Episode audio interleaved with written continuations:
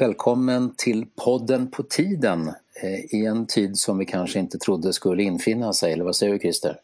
Nej, det är riktigt. Det är en mycket, mycket märklig tid och jag ser runt omkring mig både överreaktioner och underreaktioner på situationen. Så att, det är ju en märklig, märklig tid på många sätt. Men vi gör ju då den här podden på ett nytt sätt, bland annat på grund av det.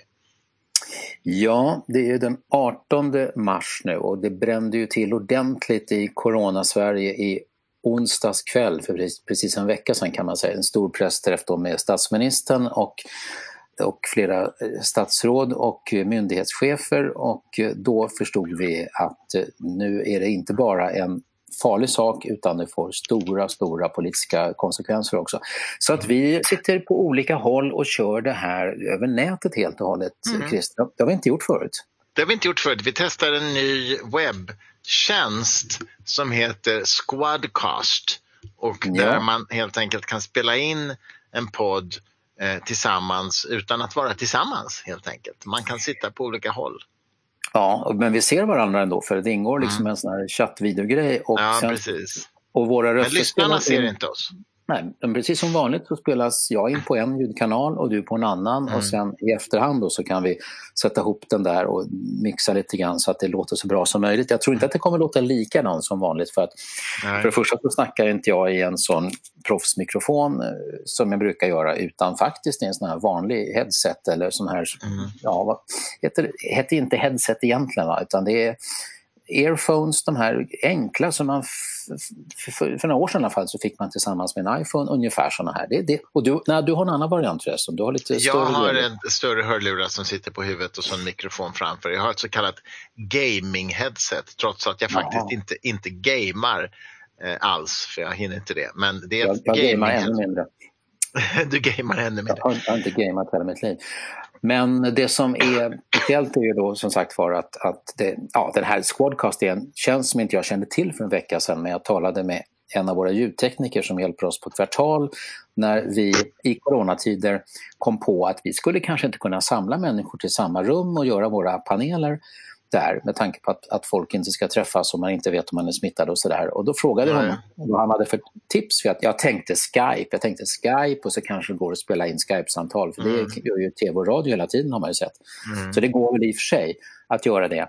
Eh, men det är vissa begränsningar. Här ska det vara bättre ljud i alla fall. Det får vi mm. höra vad våra lyssnare tycker om. Ja, nej, men det är i alla fall ett experiment. Det här är ett experiment och om våra lyssnare liksom godkänner det så kanske vi gör så fler gånger med tanke på att både du och jag är, är lite generande upptagna ofta på vardagarna så det är svårt. Vi har ibland svårt att hitta tid för att göra podden. Så det beror inte på att eh, du hade lite ont i halsen häromdagen så att, att vi inte träffas nu då? Eller? Eh, nej, inte i första hand. Nej, men man ska hade, inte ont i, hade inte ont i halsen häromdagen. Du hade inte det? Det var inte ens sant? Jag var sjuk för några, jag var sjuk i januari, då hade jag verkligen en influensa men det var nog inte corona tror jag. Samtidigt som jag skulle egentligen hoppas att det var corona för då skulle jag ju ha motstånd nu kanske. I viss mån. En, en, en av svårigheterna med det här viruset, som förresten viruset heter tydligen SARS-CoV-2. Mm. Det, det, här är en SARS-variant. Och, mm. Väldigt eh, bra namn, ja. Ja, något. Eh, något. Men covid-19 heter den sjukdom som viruset mm. Åstadkommer. Mm. Men eh, de som blir sjukast, de dör ju av den här på grund av lunginflammation. Mm. Så kan man, man nästan kvävs, liksom. det blir, funkar inte lungorna. Men eh, många får en ganska lindrig förkylning eller mm. lindrig mm. influensa. Några får en så lindrig att de inte ens förstått att de har varit sjuka. Ja. och därför tror jag att den här dödsprocenten kommer att sjunka ganska radikalt. Man talar ju om att varje smittad person antagligen smittar 5-10 andra eller nej, för varje registrerad smitta, nej nu sa jag fel, jag, jag tar, tar om. Varje registrerat smittad, testad smittad person, på, på varje sådan går mellan 5 och 10 oregistrerade, o, så att säga, verifierade smittade personer uppskattar man till ungefär. Och de mm. får ju då aldrig kontakt med sjukvården så att säga utan de har en lindrig förkylningsperiod och sen blir de friska. Och det gör ju då att det totala antalet coronasmittade är mycket större än vad vi tror och då är dödsprocentsatsen mycket lägre än vad vi kanske tror idag. Mm. Men samtidigt så säger ju flera kunniga personer att en majoritet av befolkningen kommer att få det här. Ja. Säg att, att det blir 4-5 miljoner människor som ja, kommer att få ja, det. det mm. eh, och då de äldsta och de med underliggande sjukdom som cancer, leukemi, hjärt-kärlsjukdomar, diabetes och en del annat mm. kan drabbas mycket svårare och en del av dem kommer dö. Så min mm. gissning är ju ändå att det kommer att dö minst ett par tusen människor av det här i Sverige. Och, ja, ja. Och så är det med influensan också. Det är ju så och dessutom så kommer det verka som att sjukvården verkligen kommer att eh, bågna under trycket av det här och eh, nu väldigt sent så, så skjuter regering och socialstyrelse till nya intensivvårdsplatser men, mm. men det har ju redan fått fullständigt extraordinära konsekvenser för ekonomin. Ja men absolut, men alltså så här, problemet är inte sjukdomens farlighet utan problemet är att så väldigt många blir sjuka samtidigt. Och då kommer även den lilla procent som behöver intensivvård, kommer att vara fler mm. än vad sjukvården klarar av. Mm. Och därför kommer människor dö i onödan så att säga i någon mening. Eftersom vi vill minska det antalet och enda sättet är social distansering som är det mm. nya svarta mm. Mm. så betyder det att vi måste dra ner på kontakt med andra människor så pass mycket så att näringslivet bara duckar ner på det här viset eh, och mm. inklusive tjänstesektorn. Mm. Eh, restaurang och hotellsektorn håller på att avlida nu och, och SAS eh, behöver ju sina miljarder Mm. Så att konsekvent, jag tycker att det, det, förmodligen kommer det dö fler av den här sjukdomen än det skulle ha gjort om vi hade haft tillräckliga vårdresurser. Ja. Eh, och det är så att säga, ett etiskt väldigt stort problem och det är väl därför som vi då gör sådana enorma åtgärder och reaktioner från, från stat och kommun och, och alla andra mm. aktörer. Och så får det enorma ekonomiska följder. Så att jag tror inte att jag varit med om liknande smäll mot det svenska samhället nej, nej, under, under hela min livstid. Jag kan tänka mig att när jag var väldigt liten och du inte var född, Kubakrisen, det var väl 62 mm. där det kändes mm. som att det skulle kunna bli ett världskrig, atomvapenkrig sa man på den tiden, mellan mm. USA och Sovjet. Då kan jag tänka mig att det under några dagar var kanske ännu allvarligare känsla än vad vi har just nu. Ja. Men i övrigt tror jag inte att det har hänt någonting faktiskt under Nej. de senaste 60 åren som liknar det här. Ja, men det tror jag du har rätt i. Och idag så talade ju Sveriges chefsepidemiolog, kungen, till folket och berättade hur vi borde... Ja, I samband med en extra konselj. Jag hörde faktiskt inte det, men jag såg att han hade sagt saker och ting som var kungliga och bra. Ja.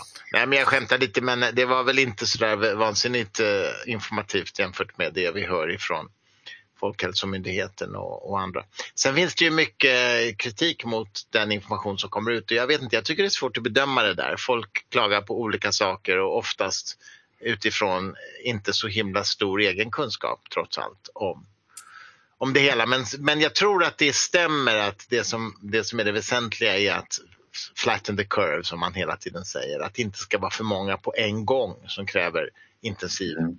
sjukvård. Det är liksom det som är den stora farhågan. Att, att man måste börja prioritera bort patienter för att man inte har respiratorer så det räcker. Men det är ju märkligt det här att Sverige i demokratisk ordning på 90-talet bestämde sig för att ta bort så otroligt stor andel av de respiratorer som fanns i fältsjukhus. I ja, varför gjorde man det? Ja, det fanns en politisk enhet nära nog om att Neviafreden hade inträtt och varför ska man mm. hålla på och ha massa mögliga intensivvårdsplatser i, i bergrum och, och, och, i säckar när man kan skänka bort det till fattiga istället. Vi skänkte ju bort sådana fältsjukhus på 90-talet och, och 00-talet. Mm. Sverige skulle aldrig behöva sånt. Det var väldigt troskyldigt och, och konstigt. Jag tror inte jag tror inte att de fick särskilt mycket kritiska frågor av, av journalister om det här för att mm. då hade det nog inte blivit av, då hade uppmärksamheten blivit större. Det är vissa mm. saker i samhället sker nästan som att man inte märker det. Mm. Så att vi betalar ju priset för det där väldigt mycket just nu. Eh, sen när det handlar om det här med bedömningarna om de gör rätt då, Folkhälsomyndigheten och sånt där. Jag tycker det är också väldigt svårt men men flera citat av Anders Tegnell, då, statsepidemiologen, eh, mm. som han fällde för någon månad sedan, ja det verkar som att han har haft helt fel. Det, det, I alla fall om man tittar på citaten, de kanske mm. är lite nid, nid-citat ibland, men Han sa i stort sett att jag tror inte att det här kommer få någon större spridning i Sverige. Mm. Det, det, var väldigt var fokus på importfallen som kom från Italien. Mm. Det, det, här blir nu inte, kommer inte hända särskilt mycket. Så tolkades det i alla fall i medierna och då ser det ut som att det var helt fel nu. Mm. Ja, visst. Men det är också ganska många självuppnämnda experter som tycker att eh, de vet bättre och, och det är på sociala medier och här och var så är det liksom otroligt hårda tag. Eh, ja, det, är, det är plågsamt och jag vill inte ta jättetydlig ställning men har ändå, drar ändå slutsatsen att hade det varit riktigt bra och entydig och, och helt och hållet ärlig och genomtänkt och begriplig kommunikation från början då hade vi nog inte haft lika mycket av den här debatten som ju går ut på att vi har blivit lurade av klåpar ungefär. Mm. Så att kommunikativt har har det inte varit på toppnivå, tror jag ändå man kan säga ganska säkert. Ja, men det håller jag med om. Så, så är det naturligtvis. Annars är ju dagens stora coronaskräll är ju att Eurovisionsschlagerfestivalen ställs in. Tramsig byxa. ja, men detta tycks ju bekymra en, en hel del människor. Och Christer ja. Björkman säger att det är så synd om de här människorna som vars livsverk nu inte får visas upp. Ordet livsverk ut, användes faktiskt i Kulturnytt, tror jag. Jag tror att det var ett citat från honom. Det är ja, lite men... läskigt att kalla det livsverk, men okej. Okay. Mm. Mm, överdrifter förekommer ibland. Mm, I media. Eh, mm. Men, men, jag tyckte att jag hörde Christer Björkman i Studio för en stund sedan och eh, då lät han ju inte alls som att han tyckte att det var fel eller konstigt okay, nej, okay, att, att inställa. Men eh, det hör ju till att när det sker stora förändringar i samhället så ska vi uttrycka empati mm. och vi ska inte vara rädda för att släppa fram känslor och sådär. Mm. Jag tycker väl personligen att både den svenska melodifestivalen och den internationella har musikaliskt eh, chanserat så enormt de senaste 10-15 åren. Så att jag tänk, kommer inte att sörja att det inte, inte genomförs under ett år. Jag skulle, Gör du inte det? Nej, jag skulle önska att det var underhållningsmässigt, kulturellt och musikaliskt, att det var en total eh, stålbad för, för Eurovisionsschlagern och att man faktiskt eh, lite grann ja, började liksom att gå tillbaka till rötterna. Men du, det var inte den största grejen kanske utan det är ju egentligen det här med intensivvården, va? att vi, har så, vi kommer att få en otrolig brist på det. Men idag har ju då socialministern och eh, Socialstyrelsens generaldirektör presenterat en nyhet, nämligen att man skapar ett, ett nationellt samordningsorgan för att få till mera platser, intensivvård och sjukvårdsutrustning och också fördela dem mer rättvist där, där det behövs som mest. För vi har ju massa regioner i Sverige som faktiskt konkurrerar på olika sätt. Och själva den här organisationen att ha sjukvården uppdelad i 21 regioner verkar ju faktiskt inte vara någon stor fördel när vi drabbas av sådana här saker. Nej. Nej, det verkar onekligen inte. Men nu har väl Socialstyrelsen väl fått mandat att omfördela resurser i de olika... Ja, det skapas ett nytt organ, men jag hörde ju företrädaren för Socialstyrelsen också i Studio 1 och de har ju inte ens skapat det här organet än så att de, har inte, de kan inte börja åtgärda det här det är ju liksom en ny, helt eh, ny väsen som ska skapas i den svenska samhällsapparaten. Och så ja. har du 21 regioner som förmodligen många av dem älskar sin självständighet va? och har inte mm. behövt bry sig om vad som behövs på nationalplanet. Så vissa saker verkar ju ske väldigt, väldigt, väldigt sent. Scania berättar att de liksom, nästa vecka de stoppar all tillverkning av lastbilar. Ja, Det kan ju bero på att de helt enkelt inte har formmaterial till det hela. Ja, de säger det i alla fall, att det är det som är skälet. Ja. ja för lastbilar kommer säkert behövas även om det, om det blir en sån total nedgång för ekonomin. Det är klart att då köps ju sådana där saker i mycket mindre utsträckning. Mm. Ja, alltså det här handlar ju både om ekonomi, hälsa, mental hälsa, eh, vad som händer med människor och framförallt de som redan far illa i vårt samhälle. Mm. Jag tänker på till exempel barn som har förbaskat dåliga hemförhållanden, kanske lever i missbruksfamiljer eller där en förälder är våldsam och som har gått... Ja, de flesta, om man nu skulle stänga även grundskolor och förskolor, mm.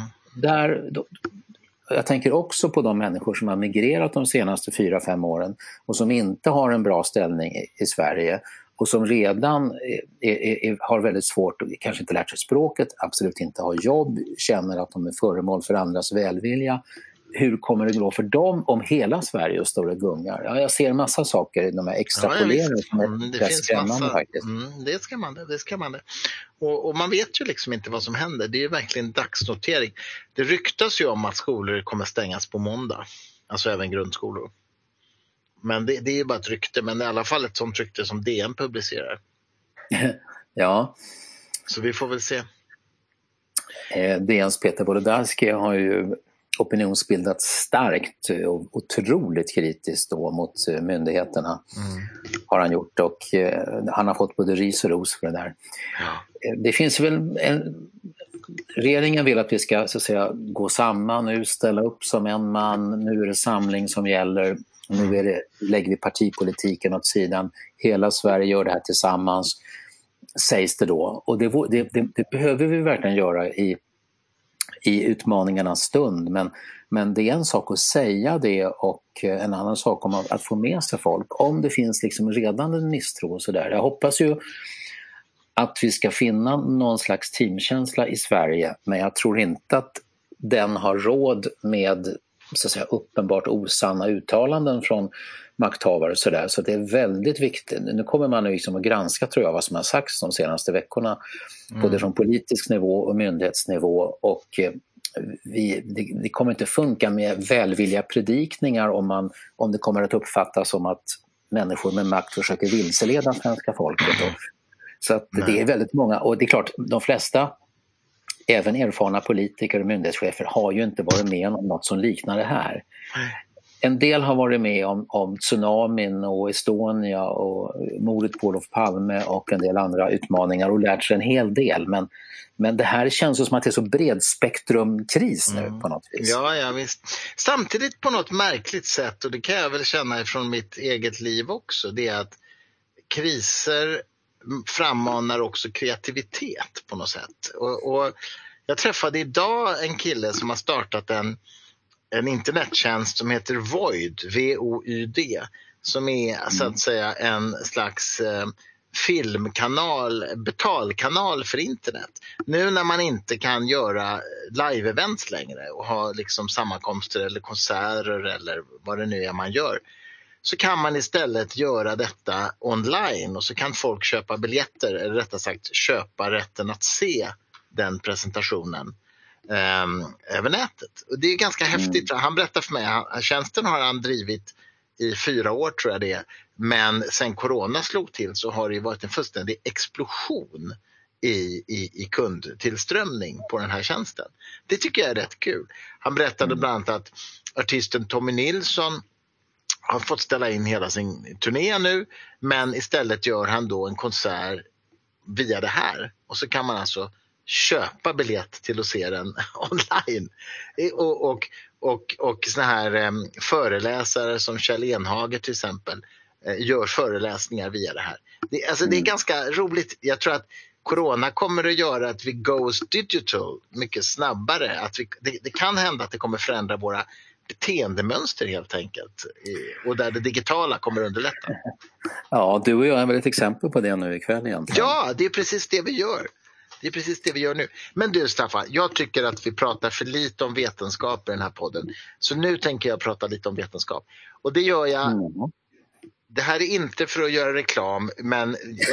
men säga. men, ja, nej men alltså, vi har släppt en bok nu, eller vi släpper en bok snart och det är faktiskt så jäkla fascinerande. Det är alltså, den handlar om Nils Celsius, astronom på 1600-talet i Sverige. Nils Celsius var alltså pappa till Anders Celsius som gett upphov till Celsius temperaturskalan. Men det här är mm. alltså inte om honom utan det här är om hans farsa. Och det är så himla häftigt därför att han levde i en absolut brytningstid mellan den, den oerhört dogmatiska teologiska eh, oviljan att ta till sig nya vetenskapliga rön och när detta då samtidigt, eller då, när det började mjukas upp. Och, och grejen är, han, han skrev nämligen, han, han skrev en doktorsavhandling som hette, på latin då förstås, det här är nämligen, i den här boken finns den med och översatt till svenska för första gången. Eh, men i alla fall, Eh, en avhandling som heter Astronomins grundläggande principer. Och han var alltså astronom, han studerade himlakropparna. och Sådär.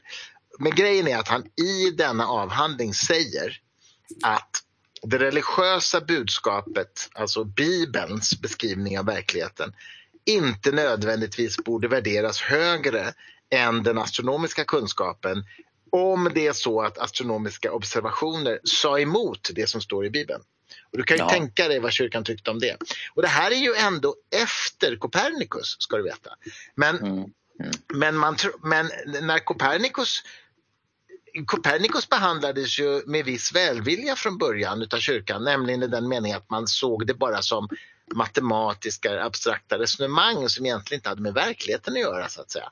Men han kommer här nu och det här är liksom en slags svensk eh, Copernicus historia eller, eh, eller Galilei-historia. Han, han eh, säger nu så här att om det här faktiskt talar emot Bibeln då borde våra observationer gå före. Va? Och det här leder till att han inte får doktorera. Han får inte, han får, han får inte doktorera därför att teologiska institutionen och kyrkan går, blir ju skitförbannade på det här. Och, det och la sig i hans institution vad de gjorde alltså? Vad sa du? Och la sig i då? Det som, ja, han ja, ja, vet, han, ja, ja, han fick, de protesterade så in i helvete så han fick inte doktorera på det här. Men det coola är att 40 år senare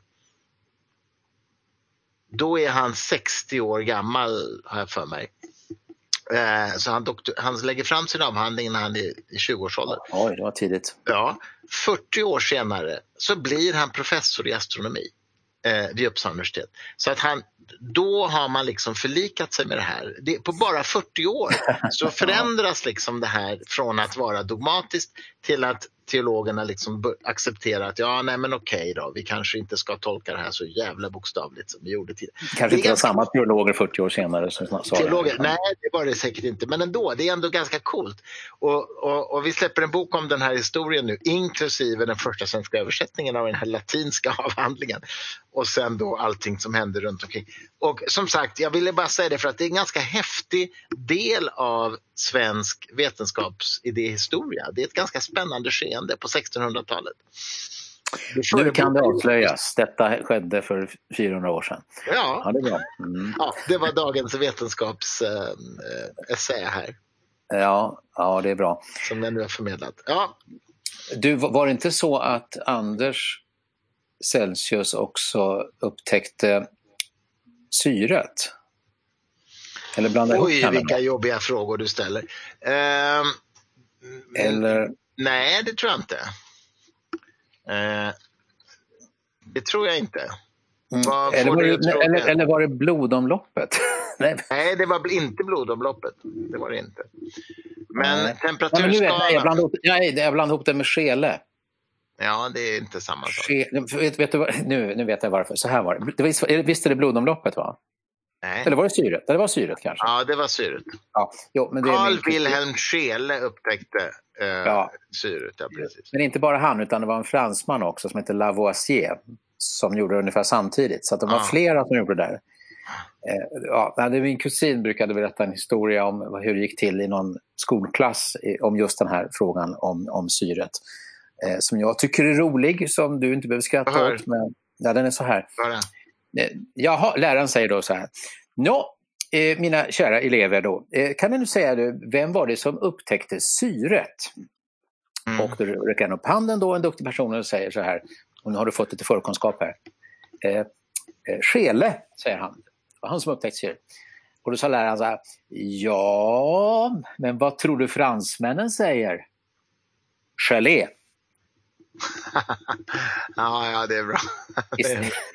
Ja. Det var kom att tänka på när du började prata om Celsius. Du ser, jag har kunskaper men de är tyvärr inte rätt sorterade. De är inte rätt sorterade. Nej, men... Ligger fel mapp. du tänker på Lavoisier, ja, Ant uh, Antonie Lavoisier, mm. som ju också uh, rimligen ska klassas som upptäckaren av syre. Ja, nej, men det är ju ja, herregud. Det är ju alltid sådana där konflikter om vem Vi ska inte tro att först. Sturmark har det här i huvudet utan jag ser ju att du sitter där och, googlar här medan vi pratar. Det är ju så du gör. Jag googlar Du lite. blänker i glasögonen, man ser nog. Ja, ja, ja, visst, jag är Mm. totalt avslöjad. Eh, Men eh, eh, William Harvey har jag koll på för att vi har gett ut en bok om William Harvey som upptäckte blodomloppet. Har vi det? William Harvey, Har vi? Harvey har gett... ja, ja, ja, ja. Han upptäckte blodomloppet förstår du. Det var en Ja. häftig man. Det var en Ja. jäkligt häftig man.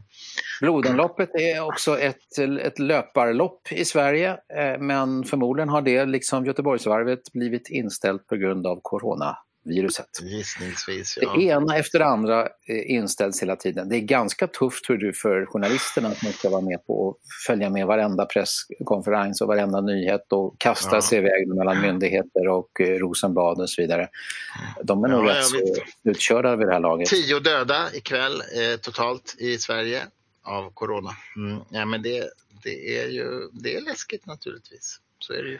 Och så finns det en grupp människor i Sverige som tycker att det här är överdrivet eh, och som faktiskt nästan försöker leva som vanligt. Eh, det kommer inte gå eftersom jag tror eh, många Jo, jag restauranger... försöker det. Ja, okej, men de som ofta är ute på restaurang har kul och så vidare, de flesta gör inte det längre. De flesta har låtit bli. Men det finns ett gäng som faktiskt fortfarande går ut på de restauranger som, som håller öppet. Men jag tror att många kommer tycka att de inte kan ta ut, ha sin personal gående gång på, på kvällarna för tomma restauranger och sånt Ja, där. det, det, så är det nog. Och, så, så att, eh, det, och jag själv har alltså inte varit inne i Stockholm på hela veckan. Det är onsdag kväll nu. Eh, Jag har haft jobbat- två, två jobbmöten idag. Alltså, så skrajar ju inte folk vid att ses om man, om man liksom gör det på två, tre personer. Man behöver ju inte skaka hand och man behöver inte nysa på varandra. Nej, men vi som inte åker bil precis överallt. Så här, eh, Nej, jag men det kan man ju göra i dessa kollektiv- tider. Om man har en bil. Ja, men jag har inte behövt åka in till Stockholm och Nej. eh, Kvartal har kunnat jobba helt och hållet på olika platser. Det är faktiskt en väldigt, eh, det är inte så stor arbetsplats men en väldigt decentraliserad och vi vi har kunnat ställa om väldigt snart.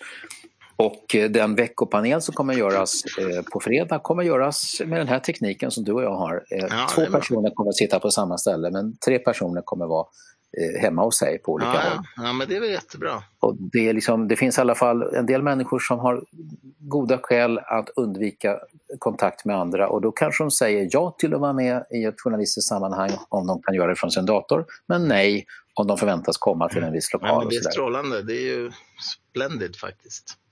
Det är splendid. Jag har ju alltid varit otroligt dålig på att förutse framtiden. Jag har aldrig sökt ett enda jobb som spågumma kan jag säga. Men man Men kan ju ändå spekulera lite grann. det bästa sättet att förutsäga framtiden är att uppfinna den. Skapa den. Ja, eller också säga lite grann vad hände igår och så säga att ah, det är ungefär samma imorgon. Det är den- denna val. Ja. Så gör väl meteorologerna egentligen. Men jag tror att det, förutom det du nämnde då med det här att, nya sätt att, att producera och, och ta emot underhållning och sånt där. Men Mhm. det kan hända en väldig massa andra saker också tror jag som har att göra med till exempel, till exempel? Ja, hur vi ser på EU och eh, den fria rörligheten inom EU tror jag kan bli Mm. stora förändringar. Eh, Brexit kan jag inte tänka mig vad, att det kommer samma år som det här är ju rätt otroligt egentligen. Det, men också all, all, vad händer med alla resonemang om, om januariavtalet och, och det liksom oheliga allianserna i svensk politik. Hur, hur blir det när de liksom förenas med den här extraordinära situationen nu? Jag såg, det var ett fantastiskt inslag på Rapport igår där ett antal partiledare talade om hur överens de var om tagen just nu. Att de la Ja. ner liksom all polemik för närvarande. Mm. Det förstår man att det inte kommer vara för evigt men det var Jonas Sjöstedt och det var Ulf Kristersson och eh, det var eh, jag kommer inte ihåg vem den tredje, jo det var Nyamko Sabuni och jag har aldrig någonsin hört tre partiledare i en aktuell politisk fråga låta som om de faktiskt tyckte att alla är bra runt bordet, det här gör vi jättebra tillsammans. Ja, nej, men det är ju en effekt. Ja, det är en effekt, helt klart. Och det, det, sånt där var det ju aldrig för evigt men, Nej, verkligen inte. Det kommer inte men det, de, Du tycker de det är säger bra? att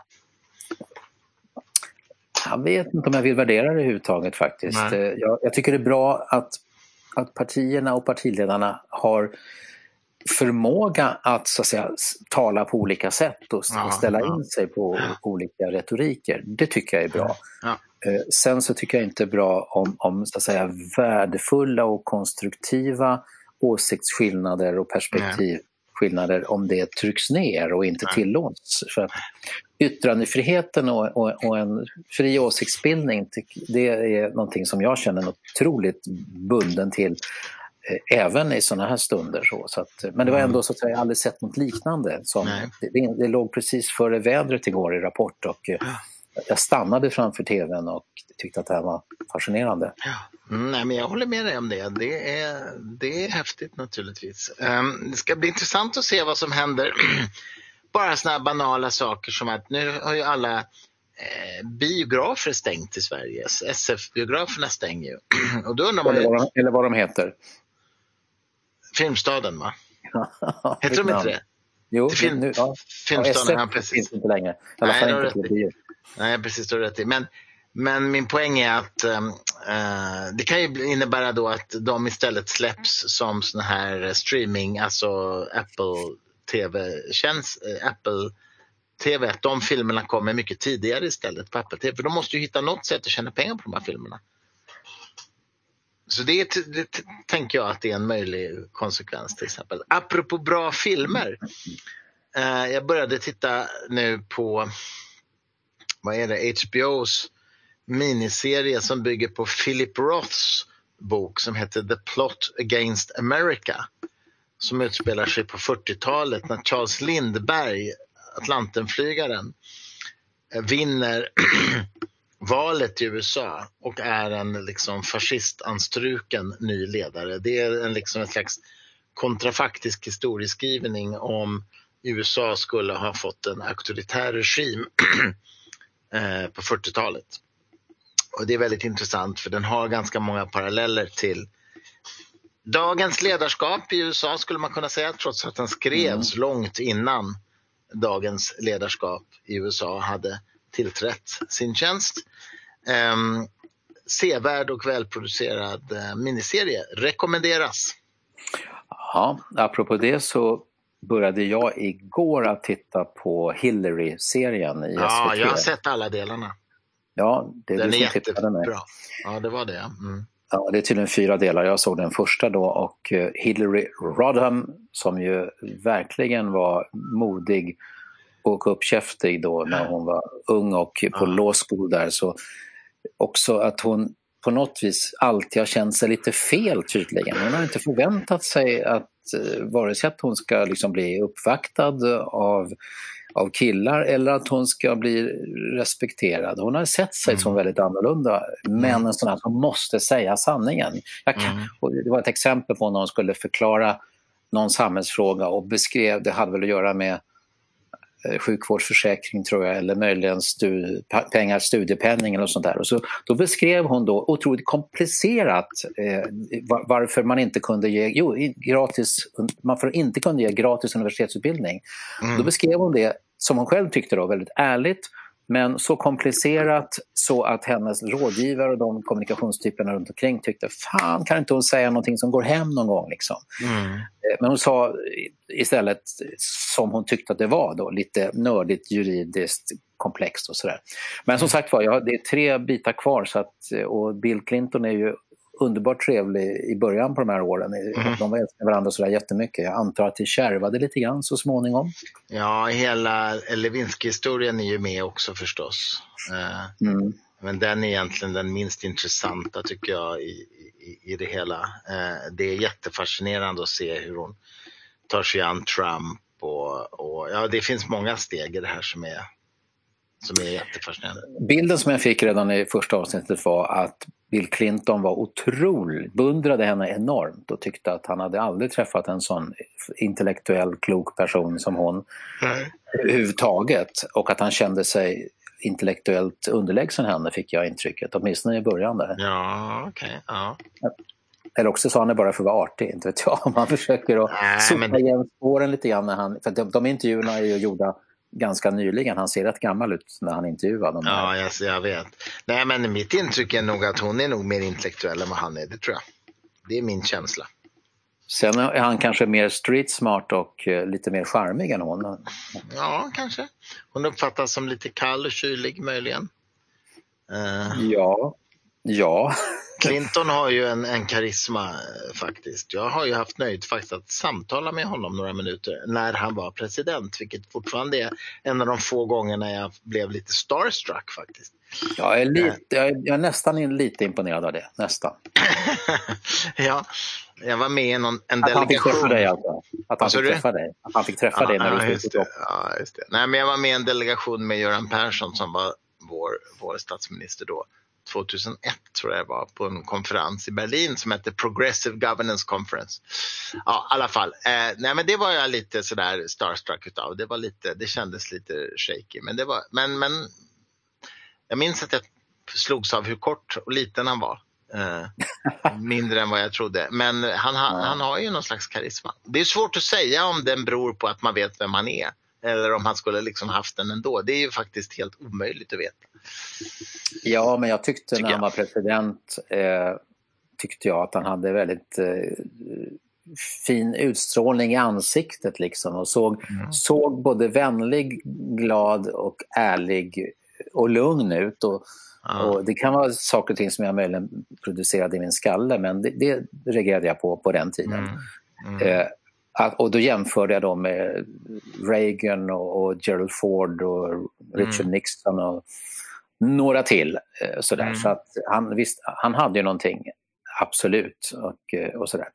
Ha, nej men tv och film som man ser på hemmabion så att säga, på hemma-tvn, det kommer bli en, det är redan en stor grej hos en massa människor som så, och så, men det är mycket snack om att nu ska vi beställa hämtmat och sånt där för att hålla de som lagar mat och restaurangerna igång. Då. Men eh, jag laddade ner en ny app idag som heter Volt som tydligen mm. har koppling till de jättebra restauranger och skicka hem och så vidare. Mm. Och så fick jag lägga in mitt eh, postnummer där och då sa tyvärr så kan vi inte köra hem mat i ditt område än. Menar du? Ja, och jag bor ju ändå ganska nära Stockholm. Va? Då så. måste jag testa. Volt sa du? Ja, med W. v w ja, jag ser, här ser jag, just det. Eh, men okay. de kanske, sen är det det kan ju hända att väldigt många restauranger kommer att ställa om mera mot catering och hemkörning och mindre mot att servera på plats. Mm. Det kommer inte vara så här med viruset för evigt naturligtvis men jag tror att de kanske behöver kunna skruva fram och tillbaks beroende på om folk vill lämna hemmen eller inte. och sådär. Mm. Ja. Eh, men sen de som blir av med sina jobb, nu lägger regeringen in enormt många miljarder och det, det är krediter på 300 miljarder och 500 miljarder. Så egentligen borde ju en massa människor inte känna att jag kommer att bli utfattig om de här sakerna stämmer. Ändå så får det sådana enorma konsekvenser. Men jag är också imponerad av att staten ändå har så pass mycket i ladorna som man kan utlova sådana här enorma satsningar. Ja, det är häftigt. Jag, jag tror många säger, säger så här nu, ja, ja, men det var kanske lite klokt när både Sträng och, och Persson och, och, och Borg och Andersson sa så här att det är viktigt liksom att ha ett överskottsmål och samla i ladorna. Jag tror att det är väldigt många tycker att nu förstår vi varför. Men du, ja, ja, verkligen. Men kan du förstå varför i hela friden folk håller på och bunkrar toapapper? Nej, men jag har läst några psykologer som har förklarat att man på något vis vill ha en känsla av att man gör någonting som gör en tryggare. Att det sen då råkar vara kanske en av de saker som inte har så mycket med överlevnad att göra, möjligen då med hygien. Men nej, det är, det det är verkligen superkonstigt. Men, men det händer faktiskt att jag köper toalettpapper och jag var och handlade häromdagen och ja, det fanns inte en enda rulle, så det gick ju inte. Och då, om man, om man känner liksom att en sak som är ganska normal och som man brukar köpa, att det är jättesvårt att få tag på den, ja, då kan ju det trigga en, en instinkt att jag köper för mycket nästa gång för säkerhets skull. Ja. Eh, så att jag kände ju den instinkten då, eh, men jag är faktiskt ganska sur på, på folk som beter sig uppenbart korkat när vi faktiskt måste tänka både på oss själva och på vår omgivning. Mm. Det är fruktansvärda impulser som man ser här och var och eh, då, då undrar man liksom varför, ja, Ska, ja. ja. Ja, du ser, jag får inte fram ett ord. Nej, nej, nej men alltså jag tycker det, jag tycker det faktiskt, det är lite sorgligt att människor är så oerhört irrationella i sådana här lägen. Det tycker jag. Eh, faktiskt, det, det, det, jag vet inte, det är ett underbetyg till mänskligheten. Jag skulle vilja det, tro att vi var Folk som säljer såna munskydd för 290 spänn och, och ja. huvudsakligen sådana där som inte hjälper vare sig... Nej, de funkar ju inte. De funkar ju inte. De, de hjälper ju inte ett dugg. Viruspartiklarna är för små. Du vet du, de enda munskydd som funkar är ju ganska avancerade och man måste lära sig hur man använder dem. Det är ganska avancerat. Det är skitjobbigt för man kan knappt andas med dem. För det släpper jättedåligt genom luften också. Det är inte ja. sånt som man går runt med på stan. Men det är väl samma sak som med toalettpapper att eh, antingen gör man någonting som för en själv känns som att jag gjorde något i alla fall. Eller också vill man visa för omgivningen, titta jag tar minsann hänsyn. Det, det är väldigt synligt, va? man ser ju verkligen ja. det. Men eh, jag skulle möjligen kunna köra med något andningsskydd om jag var i Peking va? och riskerade att bli förgiftad av luften. Då skulle jag kunna tänka mig att använda det. Ja. Men nej. Om det funkade ja, om det funkade annars skulle du väl inte använda det? Nej, just det. Men jag tror att där, där finns, men då, då måste de vara så där avancerade så att de faktiskt är väldigt plågsamma att ha. Eh, mm. Men om man vet att det faktiskt minskar min risk att få ja, ja, det är klart. om tio år, då kan man ju ta den där, de dagarna på året som det är värst. Jaha, Christer Sturmark, unge man, ska vi eh, samla oss till någon slags um, avrundning? Vi kanske ska det. Vi har nu poddat, jag vet inte hur länge, men det, det här får väl ses som 50, en... Eller ja, nu pratade vi lite strunt innan här, men vi har varit igång i 51 minuter i alla fall. Ja, men det, det, vi pratade massa strunt innan, så det ska du nog ja. inte... Ska vi inte ta med det? Ska vi inte publicera det? Jag tror inte det. Nej, men hörru du, det här är ett test. Vi hoppas att våra lyssnare talar om för oss om det här är godkänt eller inte. Ja. Och, eh, men det är väl klokt att vi avrundar nu. och så eh, säger vi lycka till och, och, till alla att orka med de här tiderna. Det är tufft på många olika sätt, inte minst ekonomiskt för många, det vet jag. Mm. Köp, många köp människor som är närstående är, är ju, får ju oerhörda konsekvenser ekonomiskt av det här. Mm köp gärna ett presentkort eller köp en, en bok som kanske utkommer i januari som handlar om medellogik till exempel. Det skulle kunna vara en liten tanke att göra. Ja. Och, eh, och jag säger som, det var en, kommer du ihåg filmserien Den nakna pistolen med Leslie Nilsson, den här sjuka polis... Ja, du ser inte sådana filmer förstås. Nej, det, är inte det gör jag inte. Du, ser bara Ingmar Bergman och Kurosawa. Nej, ja, Ingmar Bergman ser jag inte heller faktiskt. Nej, okej. Okay. Men jag tror det här var den, den, mm. den nakna pistolen 2,5. Jag undrar, undrar om det var den mm. filmen som hade Nej, den här det ser jag faktiskt inte.